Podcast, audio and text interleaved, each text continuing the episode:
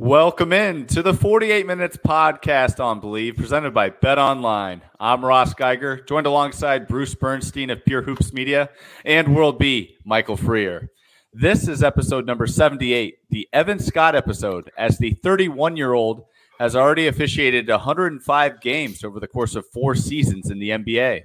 Born in South Korea, he played two seasons of rugby at Radford University, and prior to his start in the NBA, Scott officiated three seasons in the G League, including the 2019 G League NBA Finals. So, with that said, I mean, uh, 31 years old, quite impressive, right, fellas? Yeah, I can't even remember being 31 years old. That's a very good resume. That's a very uh, good resume to have at any any time period. Yeah, I can't imagine doing that uh, just a few years ago and already having that uh, on my resume. So, shout out to you there, Evan Scott. But before we go along any further here, the holiday season is off and rolling with NFL in full stride and the NBA and NHL hitting midseason form. BetOnline is your number one destination for all your sports wagering info with up to the minute sports wagering news, odds, trends, and predictions. BetOnline is the top spot for everything pro and amateur sports. And not just with the big four, BetOnline has info available at your fingertips with both desktop and mobile access anytime for almost any sport that's played. From MMA to international soccer, head to BetOnline today and remember to use our promo code Bleav, that is B L E A V, for your 50% welcome bonus on your first deposit. BetOnline, where the game starts. And tonight, Bruce, we'll start with you for opening tip. Thank you, Ross. Uh, just letting our listeners know I'm kind of playing hurt tonight, but I'm going to do my best to power through. So please bear with me. Draymond Green was suspended for five games after an incident on November 14th when he put Rudy Gobert of the Wolves in a headlock while sticking up for Klay Thompson during a scuffle in the first two minutes of the game. When he completed his suspension and spoke to the media on Sunday, Green said he had no regrets about his actions. He told the media that he takes pride in being a good teammate. But some of his antics have hurt the team over the years, and even his coach, Steve Kerr, criticized his actions regarding Gobert. Green is clearly loved by his teammates and Warriors fans, but getting thrown out two minutes into a game that turned out to be a three point loss hurt his team as their losing streak reached four games with that loss. During his five game suspension, the Warriors went two and three and slipped into 10th place in the West. Although he claims that being a good teammate is a priority, some of his antics over the years have really hurt his teams. For instance, last year, he punched out Jordan Poole during the preseason, and the whole episode left a cloud over the team that lasted an entire season. And his suspension for kicking LeBron James in the 2016 finals versus Cleveland cost him a game five suspension when his team was up three games to one and could have closed out the Cavs. Well, instead, the Cavs took game five and carried the momentum right through to a seven game victory. And in his return on Monday night, he picked up another technical foul in the fourth quarter with the Dubs ahead. The Kings came back to win the game by one. I'll bet Coach Kerr wishes he had that point back. I believe Draymond is sincere when he says that his priority is being a good teammate, but some of his selfish actions over the years call that into question. Totally agree with you, Bruce. And I was watching that game last night uh, against the Sacramento Kings, and uh, I thought Draymond Green in that second half was totally out of control, and uh, he just continues to hurt this team. I think he's more of a cancer than he is uh, a solution at this point in his career, and uh, boy, would I be re- regretting that contract extension. So glad to have you with us, Bruce. I know you're probably worried about of course, the you know you want to qualify for podcast awards and you can't miss uh, if you're on the IL too long. So you know, I'm glad you're you're keeping your your eligibility up there. World B, what do you have for us tonight? Well, thank you, Ross. Yeah, whenever there's a discussion about how good a coach or a player is, one of the things I like to point out is look at where the team was before he got there and look at how they were with him. This is what went through my mind when I heard the news this week that Mark Cuban is planning to sell his stake in the Mavericks. When it, when he bought the franchise in 2000, the Mavericks were simply put the embarrassment of the NBA. Although Clippers fans would probably like to argue that it was really them during that period that was the embarrassment. In the 10 years before Cuban got the bought the team, the Mavericks had 10 straight losing seasons, including back-to-back seasons when they won 13 and 12 games. That's 24 wins in two seasons. They went through coaches like a knife goes through butter. Richie Adubato, Gar Heard, Quinn Buckner, Dick Motta, Jim Cleamons, and finally Don Nelson. Under Cuban's control, the Mavericks just didn't turn their fortunes around. They became one of the premier franchises in the NBA. Two trips to the finals and a championship in 2011. You can say what you want about Mark Cuban, but you don't ever say he didn't succeed as an NBA owner. Well said there, World B, and I couldn't agree more. I remember as a kid growing up when Mark Cuban first took control of the team, one of the first things he did was he pretty much pimped out each player's locker in the locker room uh, for the Mavericks. I think they all had PlayStations at that time, and I thought that boy would it be fun to play for Mark Cuban. You get a PlayStation at your locker, you can just hang out there with your friends and play games. So, uh, t- totally agree. And uh, congrats to Cubes on a, a great legacy that he's left in Dallas and will continue to have. Of course, he's you know still going to be uh, participating in a lot of the ownership duties. As for my opening tip, there is one last team in the league without a single road win this season, and it's not Washington, it's not Charlotte, it's not San Antonio or Portland. It's actually the eighth seed in the West. That is the Houston Rockets. Now 0 6 on the road after Monday night's loss in Dallas. And despite the road woes, the Rockets are one game above 500. One game above 500, and Ime Udoka, Alperen Sengun, and the rest of the Rocket squad deserve a ton of credit for their 8 1 start at home and drastic improvement from a year prior. But if H Town wants to hold out any hope of clinching a play-in spot, they've certainly got to start winning some road games. They've got two more road opportunities this week, uh, and they're looking to obviously snap that that losing streak on the road. But it's going to be a tough task. They first visit the Denver Nuggets, and then uh, on Saturday night they have the Los Angeles Lakers in LA. Will this be the week they finally earn a road win? World B? No. How No. about that? All right. All right. So we'll keep it rolling. Maybe I'll bring this back for my opening tip next week. But uh, and you can and you can rip me a new one if if I'm wrong, which would not be unprecedented. yeah, I, I mean, I would love to do that. So uh, you know, go Lakers, go Nuggets. but let's go ahead and get into our first quarter and talk about some business that I'm sure you'd love to talk about, World B. And that is the new beast in the East, the Orlando Magic. And uh, World B, I'll let you take it from here. What what are, what are your thoughts on this Magic team so far this season? Uh, well, you can't help but be impressed by by how they're playing. They uh, they really opened some eyes last week when they took down the Nuggets and Celtics uh, twice in three day span uh, in their building. You know, they really. Uh, I wouldn't say they're a complete team because they still have some deficiencies on offense. Uh, they're not a very good shooting team. They're getting better, but they're really not very good at this point. Uh, but they get you know they do the things you have to do. To, they are an extremely deep team. We saw this Yep. last year where they had young player after young player out there, and these guys, most of them are all back. They're doing this run right now. It's what five in a row. It's or the five in a row. It's about to be uh, another one t- um, on uh, on Wednesday. Seven, seven in a row. It's gonna be and eight in a row Going then. for eight on Monday night. It's gonna be Yeah, eight in a or row. Wednesday night, rather. Sorry. Correct. Um, and they're doing it without Wendell Carter Jr., the starting center, and they're doing it without um, Cole. Uh, uh, who's the other guy that was? was Markelle oh, Fultz. Markelle Fultz has Yep. been out. So the the two starters basically out during this run, and their bench is one of the best in the in the uh, the league. So they they've really been doing it well. They do it defensively. They're one of the top number two in defense, number one in the East in defensive efficiency. So they have they have a lot of good things going for it.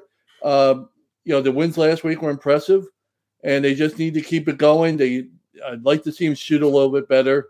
Um, but their best player, Banchero, is shooting way better than last year. So that's a positive sign for them going forward.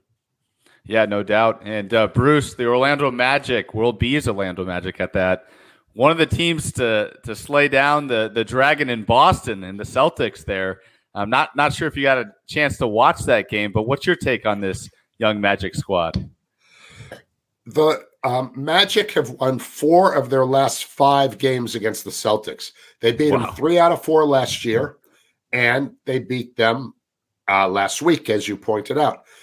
on Twitter, some of my Celtics fans that I converse with were saying we're more worried about the Magic than we are about the Bucks, which is they were and they weren't joking. I mean, that yeah. was a serious statement by some of them.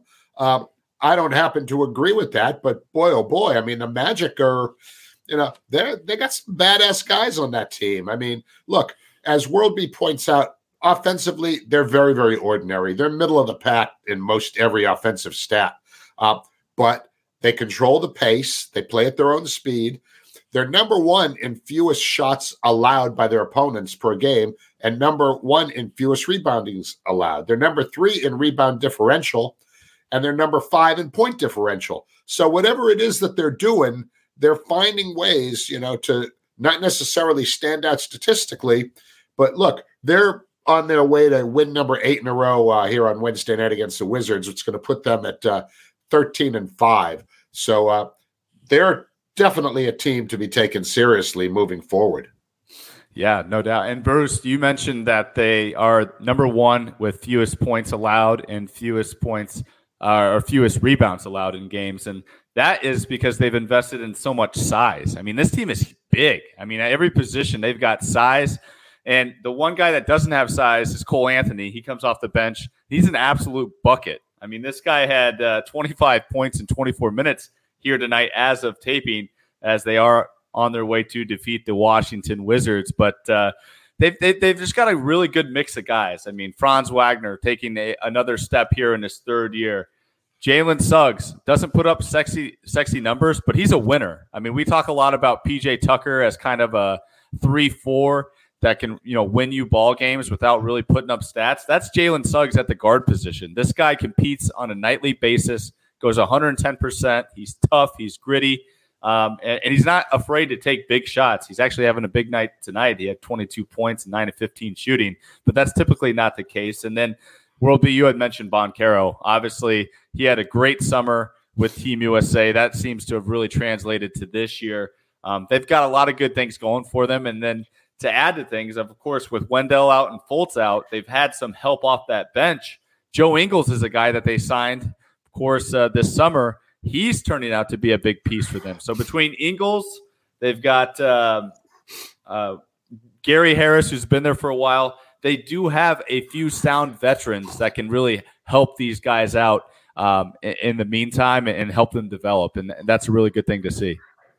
You know, out of uh, their top five scorers, two of them come off the bench, and Anthony and, and Mo Wagner, as you mentioned, their bench is the third best net efficiency in the league. In other words, when their bench is out there, their bench they outscore their opponent by I think it's 4.4 points per 100 possession, which is a big deal when you're playing reserves. You, you know, you you you like to be in the positive, be able to outscore.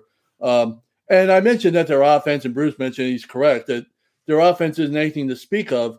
But in the last five games of this uh, win streak, it's going to be even more tonight because they're putting up a big, huge number here. Uh, their offense is generating about 121 points per 100 possessions. That's that's upper level offense.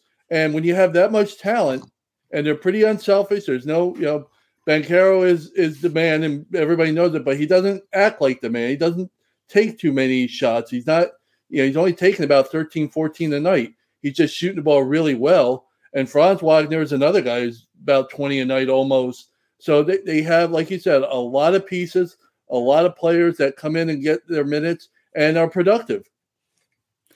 You know, um, Mo uh, played on like four, four teams in his first three years. He's now been with Orlando for about half of his career. He's really found a home.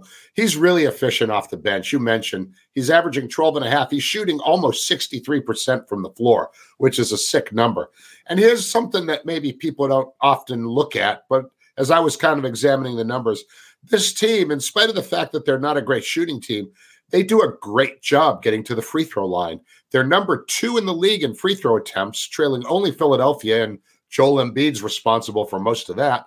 Uh, yep. And they're number four in made free throws. So they are getting points. You know, again, part of their controlling of the pace is they put a lot of points on the board when the clock's not moving. So um, good job on them. Well coached, tough, gritty team. Uh, definitely someone you don't want to run into in the playoffs or any other time for that matter.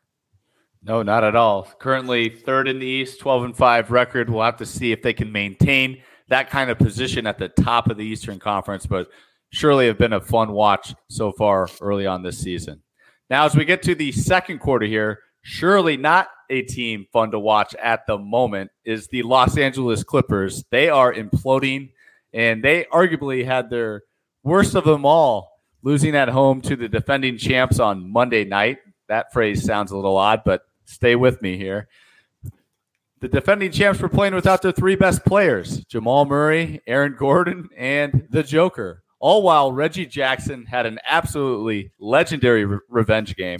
And another former Clipper and DeAndre Jordan turned back the clocks about five years, bringing Lob City back to life in Los Angeles. Bruce, did you get a chance to watch that game? Uh, thankfully, I didn't, but I did watch some extended some extended highlights. I mean, look, DeAndre Jordan had 21 and 13 in just his third game all season. In his previous two games, he combined for seven points. Okay, so he he had his way with Ivica Zubac. Uh, Kawhi and uh, Kawhi Leonard actually did show up in that game, uh, and so did Zubac. But Harden and George combined for just 17 points on a combined five for 20 shooting. Harden, from what I understand, passed up a lot of catch and shoot opportunities, which has almost never happened with him uh, during his career. And really, one of the guys who's who's suffered with the addition of Harden, I believe, is Russell Westbrook. He's come off the bench the last six games, and he's averaging just nine and a half points on 38.8% shooting. He even got into it with a fan on Monday. Tough times for Russ right now who signed a very team friendly three year deal before the season. I mean, very team friendly. Uh, and he has gotten into it with fans in the past, but mostly on the road. So it was a bit new to see him go after a home fan. World B, what's your concern level here with the Clippers so far this year after the Harden acquisition? Uh, it's definitely not going the way uh, I envisioned it going. Um, I was the only one of this group that thought it could be a success, and uh, I'm looking like I'm gonna get a big old uh, egg on my face for that one. But you know, it's a real, it's an yeah. unusual situation. Yeah, you know, added to the list. Uh, it's a, it's an unusual situation. They're seven and nine, but their net efficiency, how much they outscore opponents per hundred possessions, is in the positive. It's almost three per hundred possessions. So that's a weird position to be in. Uh, you don't see that very often. They're a terrible shooting team. Just you know, I mentioned to Bruce before we went on the air. If you can't shoot in this league, you really don't have a chance to be a success. It doesn't guarantee success, but it certainly guarantees a struggle. And the Clippers are 20th in effective field goal percentage, which you would think isn't that big a deal when you have Westbrook around. But he's on the bench. He's not taking all the shots anymore. He wasn't anyway to begin with. Uh, with James Harden on the court, they're only averaging about 107 points per 100 possessions. That's awful in this league. You can't, you cannot win when. And by the way, when he's off the court, they're averaging 112 points per 100 possessions. So this is working out really in their favor. They're getting outscored per 100 possessions when they have uh, Harden, George, and Leonard on the court. You're just not going to go anywhere in this in that conference with your big three getting outscored when you're on the court. There's just no way it's going to happen. So if they can't turn that around, it's it's just going to be a uh, a disaster like we saw with the Mavericks last season once they got uh, Kyrie.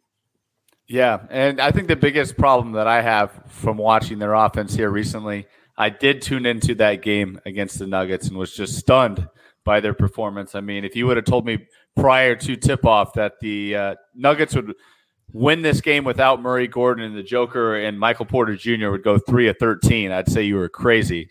Um, but the Clippers have a ton of ball stoppers. There's just not a lot of ball movement. I mean, maybe once side to side, but it's pretty mediocre. And off the ball, there's not a lot of cutting. The only guy that, that really cuts off the ball is Russell Westbrook, who has obviously suffered playing time issues, and Terrence Mann. And quite frankly, they just don't pass him the ball. Like it just he's he's not getting many touches there uh, especially when you got George, you know, a combination of George Harden, Russ, Norman Powell out there along with Kawhi. So uh, they, they they've got to play more of a systematic systematic uh, type offense. I mean, right now it's just your turn, my turn, and it's not producing any results. It's predictable. Guys can really match up on that. Will be you have something to say? Yeah, just to your point, no team runs more isolation than the Clippers. About 11% of their, our sets are isolation. No team has fewer passes per game than the Clippers. That's and then you can't shoot. If you're going to do that, you better be able to shoot the ball, and they yep. can't do it. So my guess is a lot of uh, contested shots, and it's it's a problem for them. You're you're absolutely right. You who would have thought with James Harden on the team they suddenly become ISO and Russell Westbrook or whatever? I mean, there's just no like you said. There's absolutely zero ball movement, and it obviously is not working. No, definitely not working. And you know, this is a team I think we would all agree that needs to outscore teams. That that's kind of what they were banking on, going all in on getting even a James Harden who does put up assist numbers. But when you have that many stars out there, you're banking on scoring more than the other team, rather than hey, we're going to lock down defensively. And uh, obviously, Harden being on that defense now is another black hole. I mean, Russell Westbrook at least competes on the defensive end of things. Right now, with James Harden, he couldn't keep Reggie Jackson uh, in front of him if, if his life depended on it. And that really showed out on uh, Monday night. I mean, Reggie Jackson, 35 points, 15 and 19 shooting. And Reggie Jackson, I like to call him Mr. October just for the fun of things. Uh, not known to be very uh, efficient player when it comes to his scoring loads. But uh, tonight, I mean, that night on Monday night, 15 and 19 just goes to show you – it was like Olé defense for for him to either throw a lob to DeAndre Jordan or for him to get a nice clean look. All I really have left to say about the Clippers is this. They don't look like a team that's outstanding at anything. They have an aging roster. They seem to lack chemistry. After the Harden deal, I predicted the Clips would finish no higher than number five in the West. And you know what? That looks pretty optimistic right about now. So, uh, you know, good luck, Steve Ballmer, because I in my heart of hearts, I believe that you made Lawrence Frank do that trade because Lawrence Frank has to know better. He's got to know that this was not a basketball trade. This was a marketing trade. And, yep. you know, so now you got a, you know, you got a guy that, what are you going to do after this season? He's averaging his lowest points per game since his second year in the league. Okay. So he's clearly his best basketball is behind him and he's going to be looking for big money, Steve. So, uh, you know, be interesting to see, uh, if you make Lawrence Frank sign him for big bucks too. Yep, definitely a business decision. And speaking of business decisions, we've reached that the halftime buzzer, so we're going to take a quick break and come back with you for the second half. And we're back with the start of our third quarter, and let's talk about uh, uh, a, a team that's real close to home to me here, and that is the Phoenix Suns. They are scorching right now. Um, had a big win on Sunday against World B's New York Knickerbockers uh, on behalf of Devin Booker's clutch gene down the stretch. But uh, Devin Booker is officially back playing in the rotation. Durant did sit out on Sunday night. As of taping on Wednesday, he is playing against the Raptors. They are in a tight battle. But uh, World B, I'll start with you. You just got a nice, good look at the, the Phoenix Suns visiting Madison Square Garden. Uh, what's your thoughts on uh, how this team is rolling so far? Well, I could have done without what they did on Sunday, but that aside, um, yeah, they're they're Devin Booker. The way he's playing right now, he's going to get serious MVP consideration. Um, I thought when they got rid of Chris Paul, when they made that trade, and everybody was worried what are they going to do for a point guard. My feeling was at the time, based on how uh, Booker uh, performed when Paul was injured last year, he could stand in, stand up and take over the playmaking role, and he really has done that uh, this season. He did it last season. He's doing it again this season. You know, they're they're eight and one when he's on the court, including all seven games that he's uh, you know during this win streak. So he's an absolute difference maker. Uh, when they're on the, when he's on the court, they're outscoring opponents by 15 points per 100 possessions. That's number one among all players in the in the NBA who's played, I think, like 200 minutes or whatever. So he's he's absolutely dominating when he's on the court. And yeah, the the shot he hit the other night, he had every everybody was you know. I don't blame anybody on the Knicks for that last play. They were trying their hardest to keep the ball out of his hands. They forced him to take a almost a fadeaway from the wing three, where he ended up almost in the bench, and it went in. You just you know broke my my heart there as a fan, but what can you do? He he, he was uh he's absolutely fantastic this season, and the way things are going, he's he's going to get if he keeps it going, he's going to be given uh, serious MVP consideration. Yep, no doubt about You know, that. You know, uh, Book's having a tough game on Wednesday night in that in that tight matchup with Toronto. Of Uh, course, he's he only- is. He's only he's only two of eleven. But here's the thing: Kevin and Devin, as I like to call them, they've been devastating this year. I mean, KD's averaging 31, Book's averaging 29.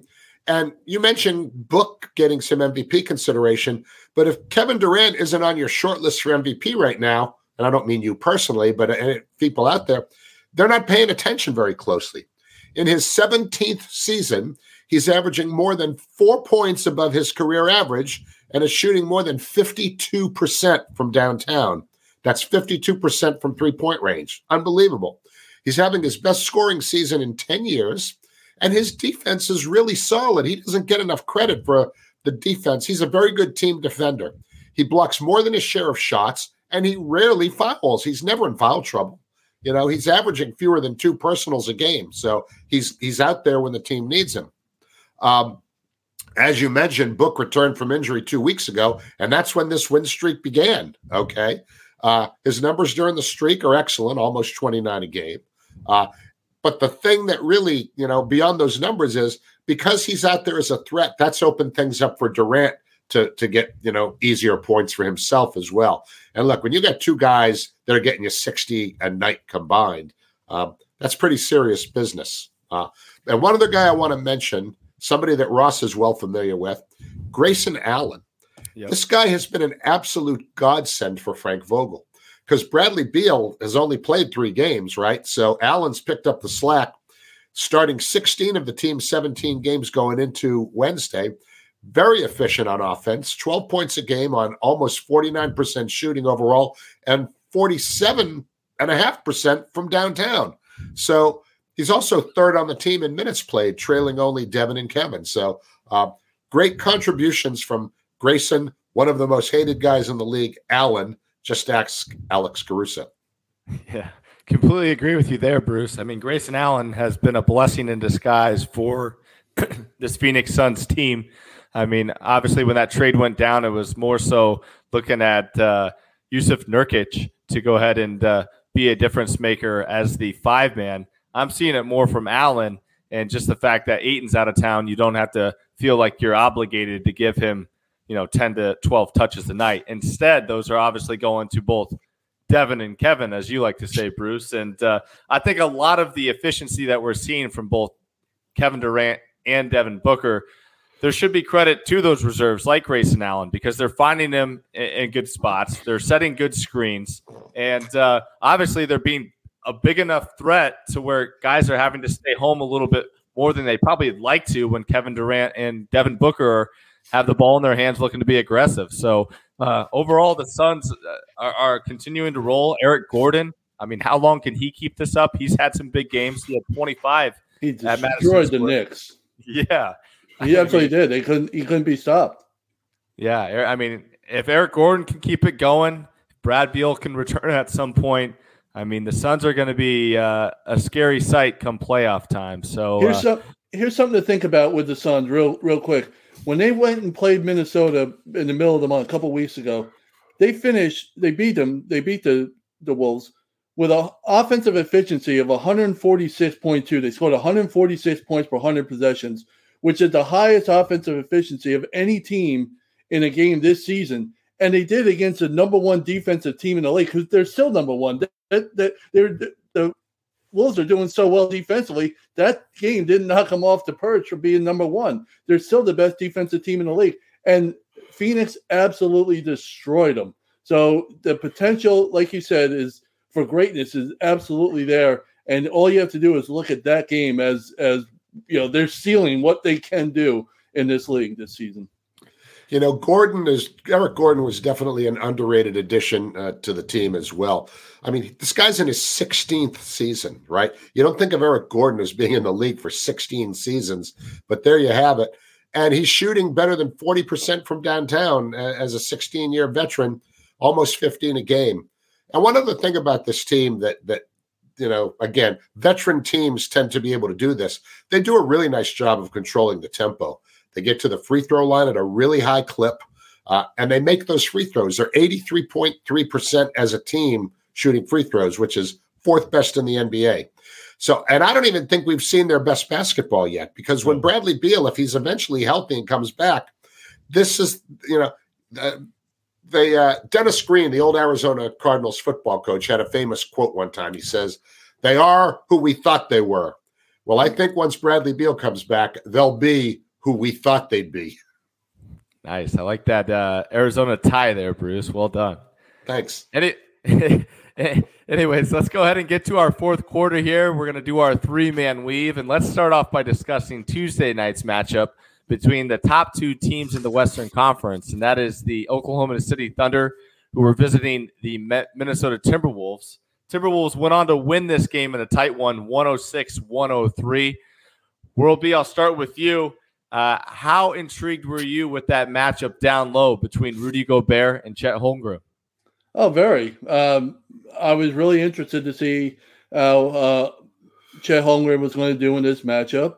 Um, he was okay, not great, yeah. but you know, uh, he's going up against Rudy. He's going up against the best defensive team in the league. He's not. He's not supposed to dominate when you're a rookie and doing that. He had a decent game. He uh, he didn't lack for shot taking. I think he took about twenty in that game. He led the he led everybody. Uh, no, uh, SGA SGA had twenty two, so he had twenty. So he he wasn't shy about uh, taking him. But yeah, it was a it was a real impressive win for Minnesota to go up against that team. Um, credit to you know Minnesota down ten after one, came back and won the game. So you know they really uh, they gave a you know what sixty one at the half, which is very unlike them, and then the second half forty two. I mean that's that's Minnesota basketball right there in a nutshell. Yeah, I was going to mention that too. They really dug in on defense in the second half of that game, uh, did Minnesota. Uh, you mentioned uh, Holmgren. He jacked up 20 shots. He only made six, but he managed eight rebounds, six assists, and zero turnovers, which is pretty good for a seven footer that has the ball in his hands, you know, quite a bit, as Chet does. You know, six assists, zero turnovers. Any coach in the league would be happy with that. Um, and uh, the Wolves bench did a great job in that game. You know, um, they outscored OKC's bench 43 32. So that was one of the differences in the game. But Rudy Gobert looked like Utah Rudy Gobert in that game. I mean, 17 points, 16 rebounds, four blocks. I mean, that's the guy that they traded a thousand number one draft picks for. And it looks like, although last year it looked like they're going to regret that trade forever, right Absolutely. about now, it's not looking like a bad trade for them. I mean, this team looks like dare I say it, you know, Western Conference Finals contender. Wow. Yeah, I mean, I, I, can't argue with that. Yeah, why not? But uh, we haven't seems... even mentioned Anthony Edwards' name yet. World no, it... mention Anthony Edwards. He got hurt in that game too. He had to leave after uh, no, injuring himself, landing on a dunk. So you know, hopefully he's okay and he's not anything too serious. But they won without him uh, at the end of the game too. He he was uh, you know, it's a weird stat. I, I I don't need to take it up, Ross, but real weird stat that I know, or no, real telling stat. Minnesota had 10 offensive rebounds. Oklahoma City had nine. But in second chance points, it was Timberwolves 19 to 4 edge. So they really made the most out of, you know, getting those second opportunities. And the other thing I, I find hilarious, you mentioned Rudy Gobert in the trade that everybody criticized, and uh, for you know fair reason, they they struggled last year. But Karl-Anthony Towns was supposed to be out the door by now. He was supposed yeah. to be the next big name gone. He was going to go to the Knicks. The Knicks are all, you know, all Knicks fans were thinking about that's kind of not looking like if I'm if I'm Minnesota, I'm not looking to trade anymore. I'm looking to add. Let's see what yep. I can add coming at the deadline and see what we can do with here. Because yeah, you're right, Bruce. We they got a real thing here. And, and Bruce, you uh, wanted uh, World B to go ahead and say Anthony Edwards' name here. I'm surprised that you mentioned the bench production for the Minnesota Timberwolves with that without mentioning your guy Naz Reid. Naz Reid had a big night, 15 points to six of nine shooting. I have three circled four. here, by the way. Yeah. I knew I was waiting for Bruce. I was not going to say it. I was waiting for Bruce.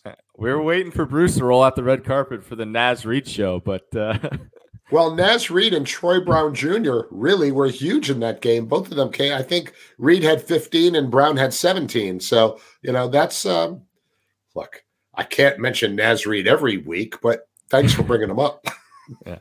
Well, on the flip side, there's someone I want to mention that definitely needs to step up. On that goes to the Oklahoma City Thunder. J- Jalen Williams, the one from Santa Clara, the guard. He has uh, been struggling out of the gates here uh, recently. Uh, I know he was just injured, returned from injury in this game, was two of 10 from the field, 10 points. But overall, this season, I was thinking he was going to take a big step. Uh, he looked great in the preseason and really has kind of faltered ever since. Um, he's a guy they really need to get going, especially if uh, anything comes about with a, a, suspension for Josh Giddey. I know that there's an active investigation with that. Um, but if Giddey were to go out, they're going to be even more reliant on a guy like Jalen Williams to kind of pick, uh, pick up the the scoring load and the overall production with even distributing the basketball uh, out to some of their shooters. So uh, that's the name to keep an eye on. Jalen Williams has to be playing better if we're going to continue to think the Thunder are a contender in the West. Do you guys think? Do you guys think it's it's uh, hindering their development? I don't know if that's the right phrase or not. When you have a guy like SGA, who was obviously the star of this team, and Chet Holmgren, who they're trying to show out, trying to show after missing a year, when it's really the focus is on those two players at this point for this team. They're going to go the way they go as far as everybody else, you know, you didn't have Chet Holmgren last year. You could, you know, focus. Williams could focus on his game, get some extra attention. Do you think any of that is uh, detrimental so far? And I don't mean it's a negative thing to have uh, Holmgren and SGA dominate the the lineup. I'm just saying, is it come at a cost? I think there's something to that. I mean, you know, Jalen Williams, I think as a rookie, averaged like 14 points or something like that. Not really sure what his number is this year. I don't think it's that many. Um, but um, yeah, I mean, 12. okay, so it's close, but it's very, very possible uh, that you're correct about that, uh, World B. Not surprisingly. My apologies. correct, or that the the statement was right. No, I'm not shocked that you were actually right about something. nice. Actually, my apologies. He's at 17. I was on Giddey's stat line, but He's at 17. However, just okay. across the board, he hasn't been very efficient, um, in, in, my opinion, in at least the games that I've watched, and uh, especially the bigger games, he seems to have struggled. So uh, definitely have to keep an eye out on the Thunder right now at this point in time. I know it's just one game, but the Minnesota Timberwolves look to be a little bit ahead of the curve there as far as some of the younger ish teams. Um, but they do have a little bit more veteran presence with Conley, Gobert, and seems to be uh, pretty straight there. Now, for our uh, second weave here, let's go ahead and talk about the Detroit Pistons. They have now lost 14 straight games, make it 15 after getting crushed at home tonight by the Los Angeles Lakers. Bruce, I'll start with you. What's going on in Motown? Well, they've now lost 15 straight games after, you know, they, they lost to the brutal Wizards on Monday and – you know, Coach Monty Williams ripped him a new one after the game. He had about a 30 second press conference where he basically said, you know, we're we're like garbage. We had no fight in us. So you would have expected them to come out with fight on Wednesday night against the Lakers. And yeah, they gave up 38 points in the first quarter and they never really recovered. LA hung 133 on them. So now they've got 15 straight. Look, Monty's in no danger of losing his job. Uh, but I would imagine that he's got to start putting some guys on the bench. If if he's calling them out for a lack of fight and they give up 133, including 38 in the first quarter, they're clearly not paying attention or they're incapable of playing with more fight. In which case, he might as well just give some other guys minutes and set some of these guys down. And and you know, sometimes you know you motivate guys by taking away their minutes, right? I mean, Ross, you would know that being a you know an old coach yourself. Uh, and it's funny. I was talking to World B before we started recording, and I said I was desperately trying to find one good thing to say about this team, and the best thing I could uh, come up with is they're fifth in the league in offensive rebounds because they can't shoot. All right. Yeah. So there's lots of opportunities for offensive rebounds when you're missing like so many shots. So uh yeah, this team is a is a a dumpster fire, a hot mess, you name it. You know, Detroit basketball has never been so low. Yeah, no, and I think one of the brighter spots is Amen Thompson. Obviously, he doesn't help in the shooting category, but he has been one of the few glimpses of fun as far as a league pass watch is concerned. World B, uh, you got any stats or analysis on the on the Detroit Pistons? It's very hard in this league, the way it's designed, to be a success if you can't put the ball in the basket. Yep. The Pistons are in the bottom 10 in shooting effective field goal percentage. They're in the bottom 10 in getting to the free throw line. They're in the bottom 10. They're number two. It's a second or 29th, how you want to look at it, in turnover percentage. How are you supposed to win? How are you supposed to win in this league if you can't do if you can't get out of the bottom in any of those categories? Bruce is right. They're a great rebounding team. Well, they have enough chances. You know, that if you have, you know, the Houston Rockets were the best offensive rebounding team in the league last season. You know who the worst shooting team in the league last season was? The Houston Rockets. So one one leads the other in this case. And in this league, if you can't do it offensively, you have no shot. And their best player, their players can't shoot right now. It was my complaint about the Rockets last year. My complaint about the Pistons this year. Yeah, absolutely no shooting. Bojan Bogdanovic can't come back soon enough. Maybe they're waiting, you know, also for the December 15th trade restriction to be lifted to make a move. But please, for the sanity of Pistons fans and League Pass watchers alike, I just hope they trade one of their four bigs for some type of shooting help. I mean, it doesn't even have to be much. It could be, uh, oh gosh, he used to play for the Pistons. He's now on uh, your team, Cy, Cy Mykhailiuk. I mean, they bring him back to Detroit, let him shoot. He's at least a good shooter. I would like to see some good shooters take take some shots. So, uh, well, have, any, any, having a good shooter in the NBA is like you're getting. You know, teams are always looking for that. It's like trying in baseball, trying to look for that middle reliever, that quality middle reliever at the trading deadline. That nobody just hands him out. You're gonna have yeah. to give up something. And really, what do the Pistons have that anybody would want at this point? Well, you Very know, true. if you want Steve Mykhailiuk – I would consider Isaiah Stewart. I would consider Jalen yeah, right. Duren. They're not giving you those guys.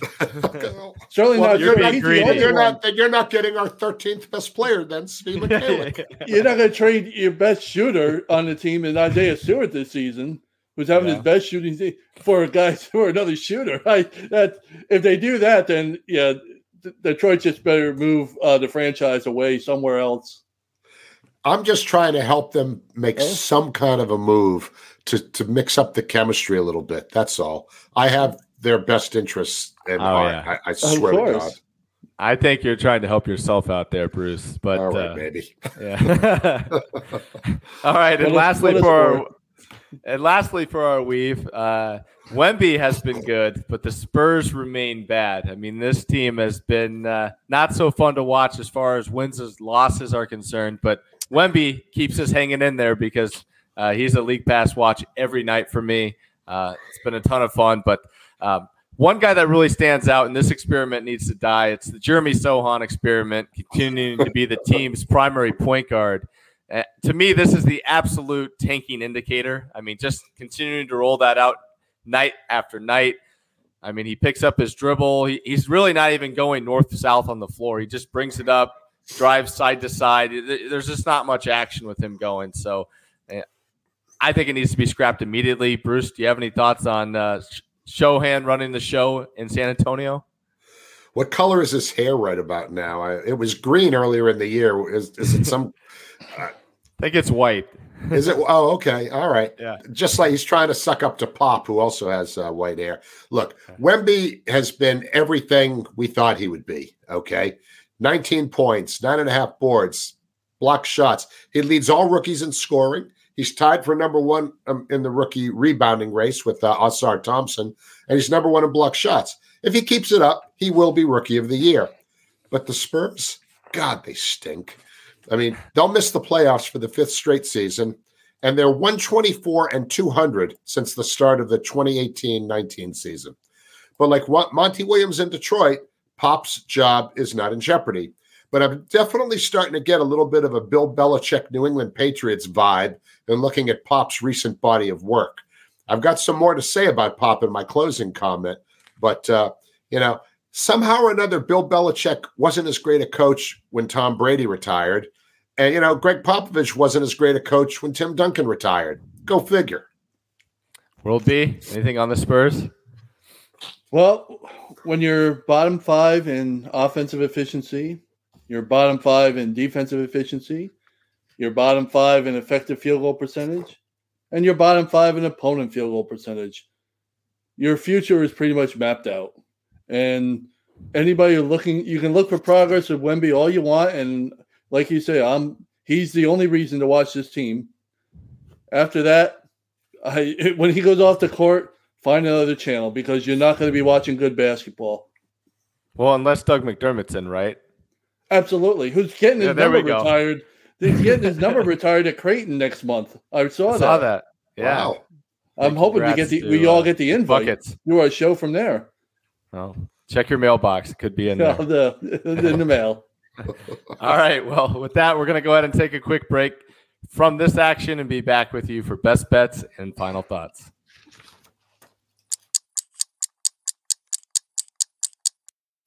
All right, we're back with my best bets, and we're going to focus in on the NBA tournament and uh, the quarterfinals kicking off on Monday night. So let's go ahead and start out in the Monday night games. That is Celtics at Pacers. I've got the Celtics in this one. I do like them to cover the spread. I think obviously uh, when the line comes out, they're going to take into consideration how many points the Pacers can score, but can they score against this Boston defense? I'm not so sure. I'm going to take Boston to go ahead and advance and book their trip to Vegas in this one.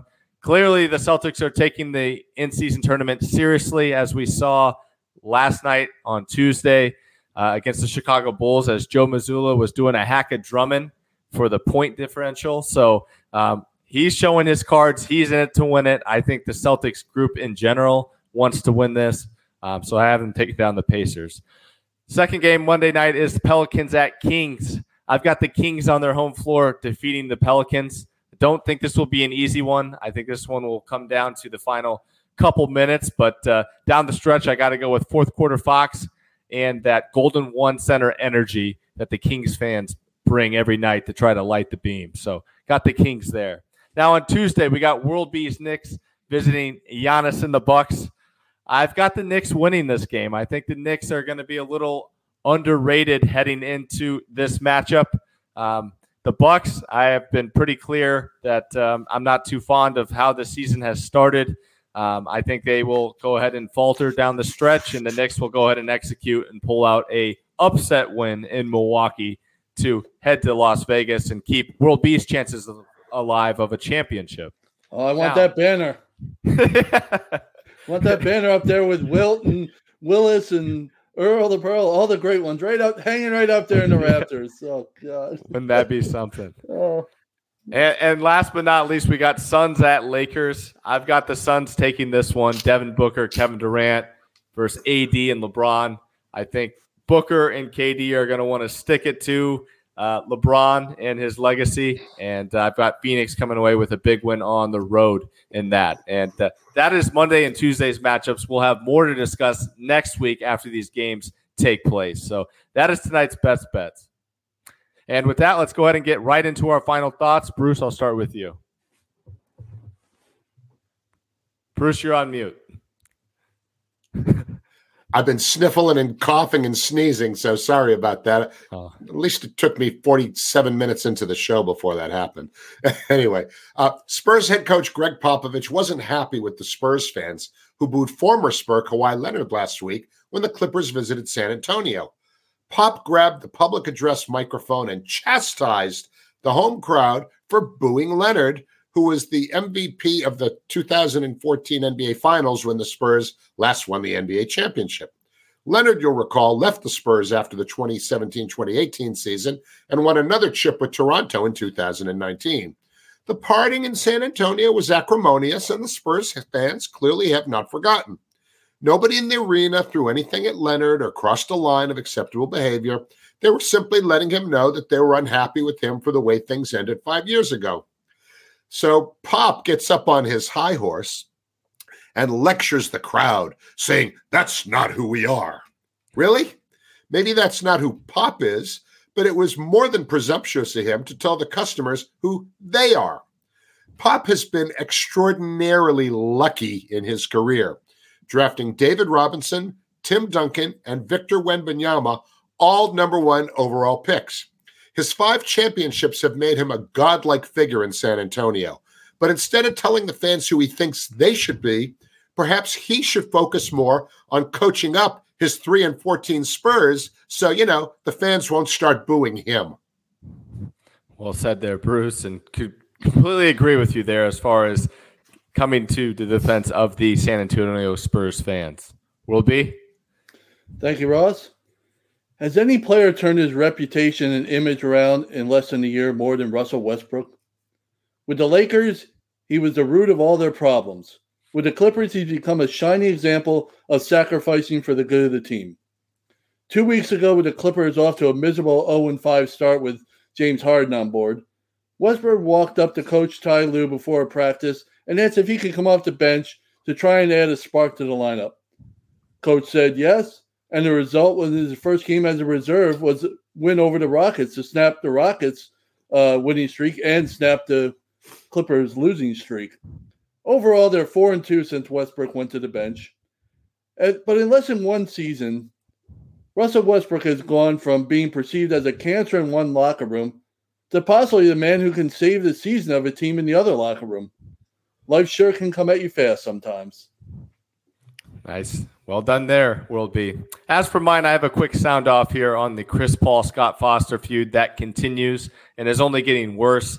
Last week, Chris Paul was tossed out of the Warriors game in Phoenix against the Suns quite early in that one um, after a quick discussion with Scott Foster. Now, my beef doesn't, uh, my issues aren't with the beef between Scott Foster and Chris Paul at all. I can kind of see those two kind of button heads, knowing their kind of personalities through the years and the incidents that have occurred amongst them.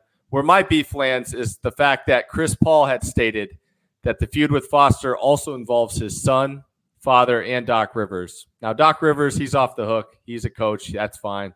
Father, fine. I mean, he's an older guy. But the son part, being a parent myself, that's where I really feel like if that is true, it's really crossed the line. I mean, I think families should continue to stay out of this. Uh, obviously, I mentioned his father maybe being off the hook, but when it comes to a player's kids, if that is something that's going in the back and forth there, that's just completely crossing the line.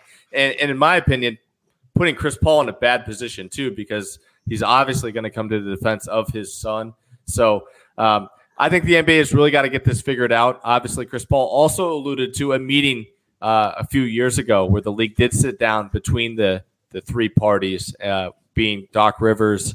Chris Paul and Scott Foster, but uh, something's got to change. And uh, it's one thing for there to be a Chris Paul losing streak of 13 games uh, officiated by Foster in the playoffs, but it's a whole nother uh, if the the what was said by Chris Paul is true that it involves his son, and uh, I think something needs to be done if that is the case, and uh, hopefully this gets figured out because this is not good for the game.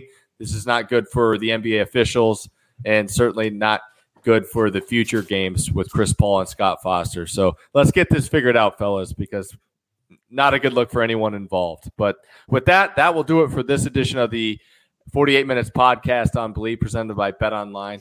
Thanks for tuning in, and we'll be back with you next week to be sure you're all up to date in 48 on everything around the association. Take care, everybody.